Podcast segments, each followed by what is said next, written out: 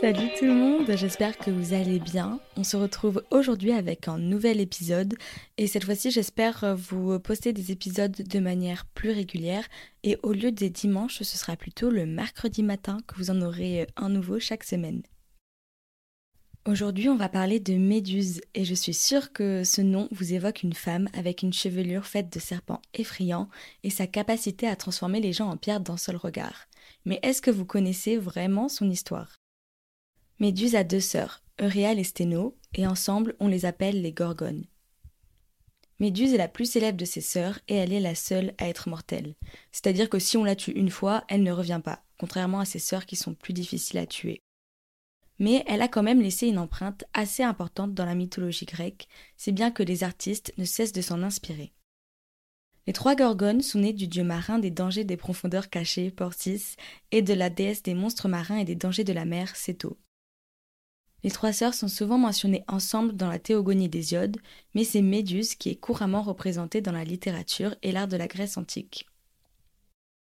Le nom de Gorgone vient du grec ancien qui signifie sinistre, féroce et terrible, et le nom de Méduse dérive aussi du grec ancien qui signifie garder ou protéger. Méduse est surtout connue par l'histoire de sa mort, provoquée par le héros Persée, qui la décapita avec l'aide des dieux Hermès et Athéna. La plus ancienne version de la mort de Méduse est tirée de la Théogonie d'Hésiode qui détaille sa décapitation et décrit ses enfants Pégase, le cheval ailé, et Chrysaor qui jaillit de son cou. Encore une fois, il y a plusieurs versions sur l'histoire de Méduse. Les premiers poètes disaient que Méduse était née monstre, mais plus tard, d'autres auteurs affirment qu'elle avait été transformée en monstre par Athéna. Hésiode nous décrit comment Poséidon eut des rapports avec Méduse dans une douce prairie de printemps, et Ovide, le poète romain, nous raconte environ sept cents ans plus tard comment Méduse fut violée dans un sanctuaire de Minerve, l'équivalent romain d'Athéna, par Neptune, qui est l'équivalent romain de Poséidon, et comment, en représailles de la profanation de son sanctuaire, Minerve transforma les beaux cheveux de Méduse en serpent. Concernant sa mort, c'est Persée, le célèbre demi-dieu qui la tua, et qui était le fils de Zeus et de Danaé. Zeus avait pris la forme d'une pluie d'or pour la séduire alors qu'elle était enfermée par son père parce qu'un oracle lui avait dit qu'il serait tué par le fils de Danaé.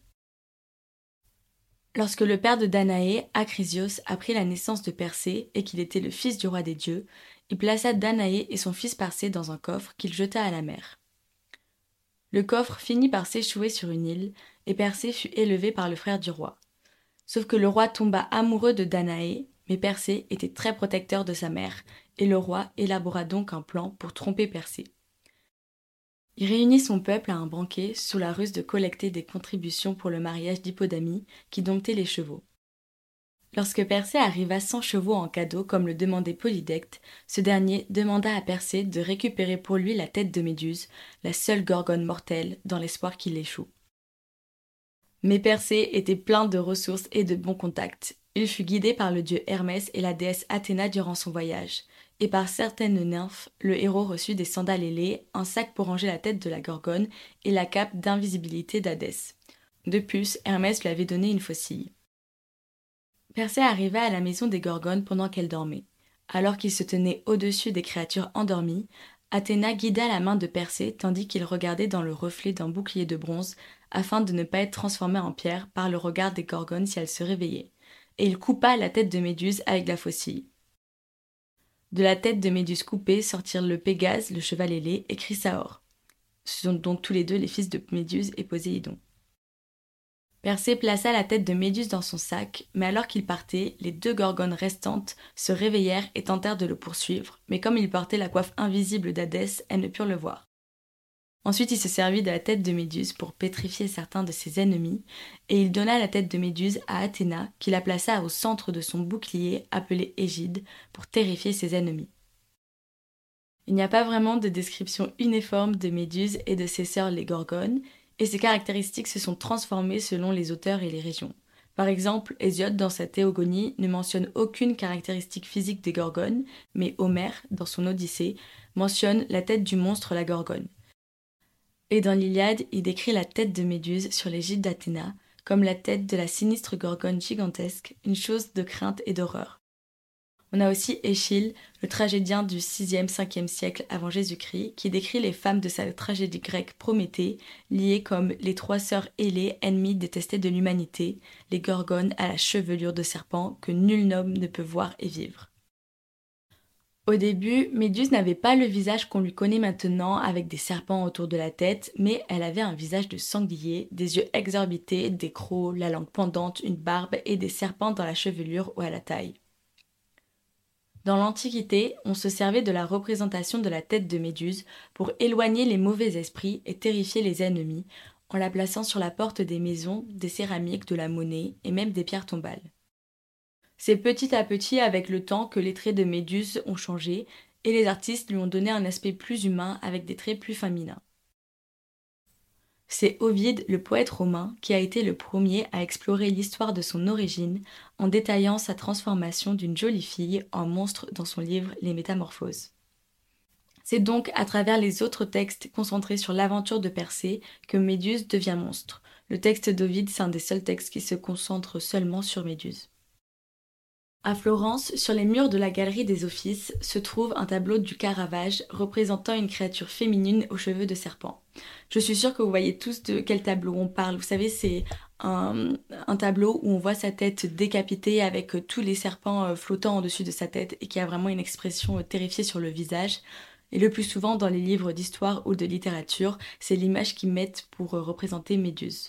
Et cette représentation est si majestueuse et terrifiante que le poète Gaspare Murtola a écrit à son sujet. « Fuyez, car si vos yeux sont pétrifiés d'étonnement, elle vous transformera en pierre. » Mais à proprement parler, il n'y a pas de récit où Méduse transforme les gens en pierre, ni de récit où elle harcèle ou tue des gens, contrairement à d'autres monstres dans la mythologie grecque, comme par exemple Scylla et Charybde, comme on a pu voir dans l'Odyssée. Et même si elle avait le pouvoir de tuer, Méduse n'était pas foncièrement mauvaise. Méduse est devenue importante et connue dans la mythologie grecque parce que c'était la seule mortelle des trois gorgones, ses sœurs Sténo et Euryale étant toutes les deux immortelles. Sa tête était le trophée de Persée parce qu'elle était la seule à pouvoir mourir.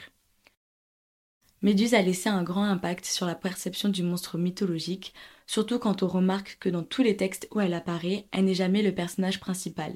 Elle est toujours dans l'ombre des héros ou des dieux. Ce qui apparaît clairement à travers ces différentes représentations de Méduse, que ce soit de Homère, de Eschyle ou de Hésiode, c'est qu'il n'existe pas de vérité universelle à son mythe. Elle est une fois séduisante, une fois victime, une fois c'est une monstrueuse créature, une fois c'est une puissante divinité, elle est tout à la fois.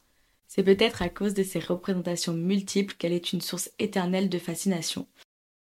Sa figure représente un lieu de projection collective de la peur et du désir, c'est à la fois un symbole de la colère des femmes et c'est aussi une figure sexualisée par les forces patriarcales contre lesquelles elle cherche à se venger.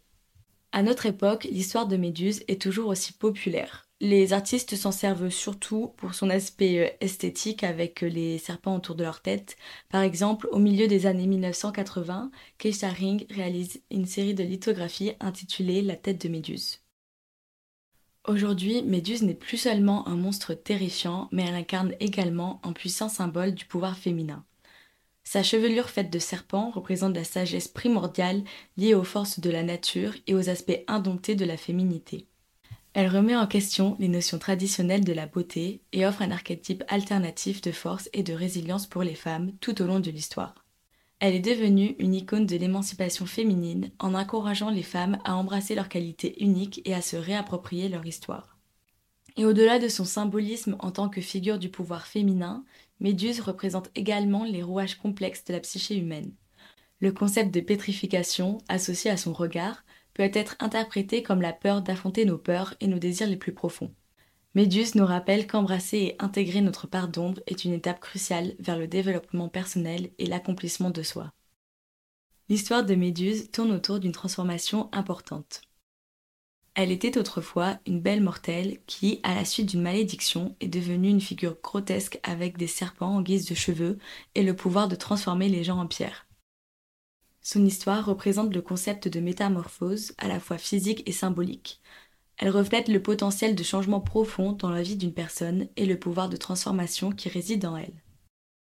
Méduse incarne aussi la complexité et la dualité de la nature humaine. D'une part, elle est dépeinte comme une figure monstrueuse capable de pétrifier les autres, et d'autre part, elle était autrefois une belle femme qui a subi un châtiment injuste.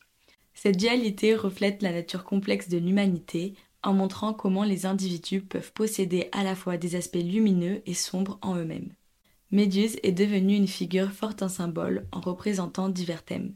Ceci inclut la féminité, la dynamique du pouvoir, la sagesse, la protection, la transformation et l'incarnation des forces sauvages et indomptées de la nature. Son symbolisme transcende le temps et continue de trouver un écho aujourd'hui auprès des personnes qui cherchent à comprendre et à exprimer différentes facettes de l'expérience humaine. Dans son livre « Littérature et fascination », Sibylle Baumbach soutient que le mythe perdure en partie grâce à notre appétit croissant pour les grands récits de fascination qui tournent presque toujours autour de la dangereuse séduction féminine. Méduse est désormais une image de pétrification et d'attraction. Pour en avoir la confirmation, il suffit seulement d'aller regarder Méduse sur Google et vous verrez que les images oscillent entre la femme fatale dresseuse de serpents, comme Rihanna qui incarne Méduse sur la couverture de G Q, et la tête hideuse du monstre Méduse décapité crachant du sang. Aujourd'hui aussi, certaines personnes interprètent l'histoire de Méduse différemment en disant que Athéna lui aurait donné une chevelure de serpent avec le pouvoir de pétrification afin qu'elle se défende des autres.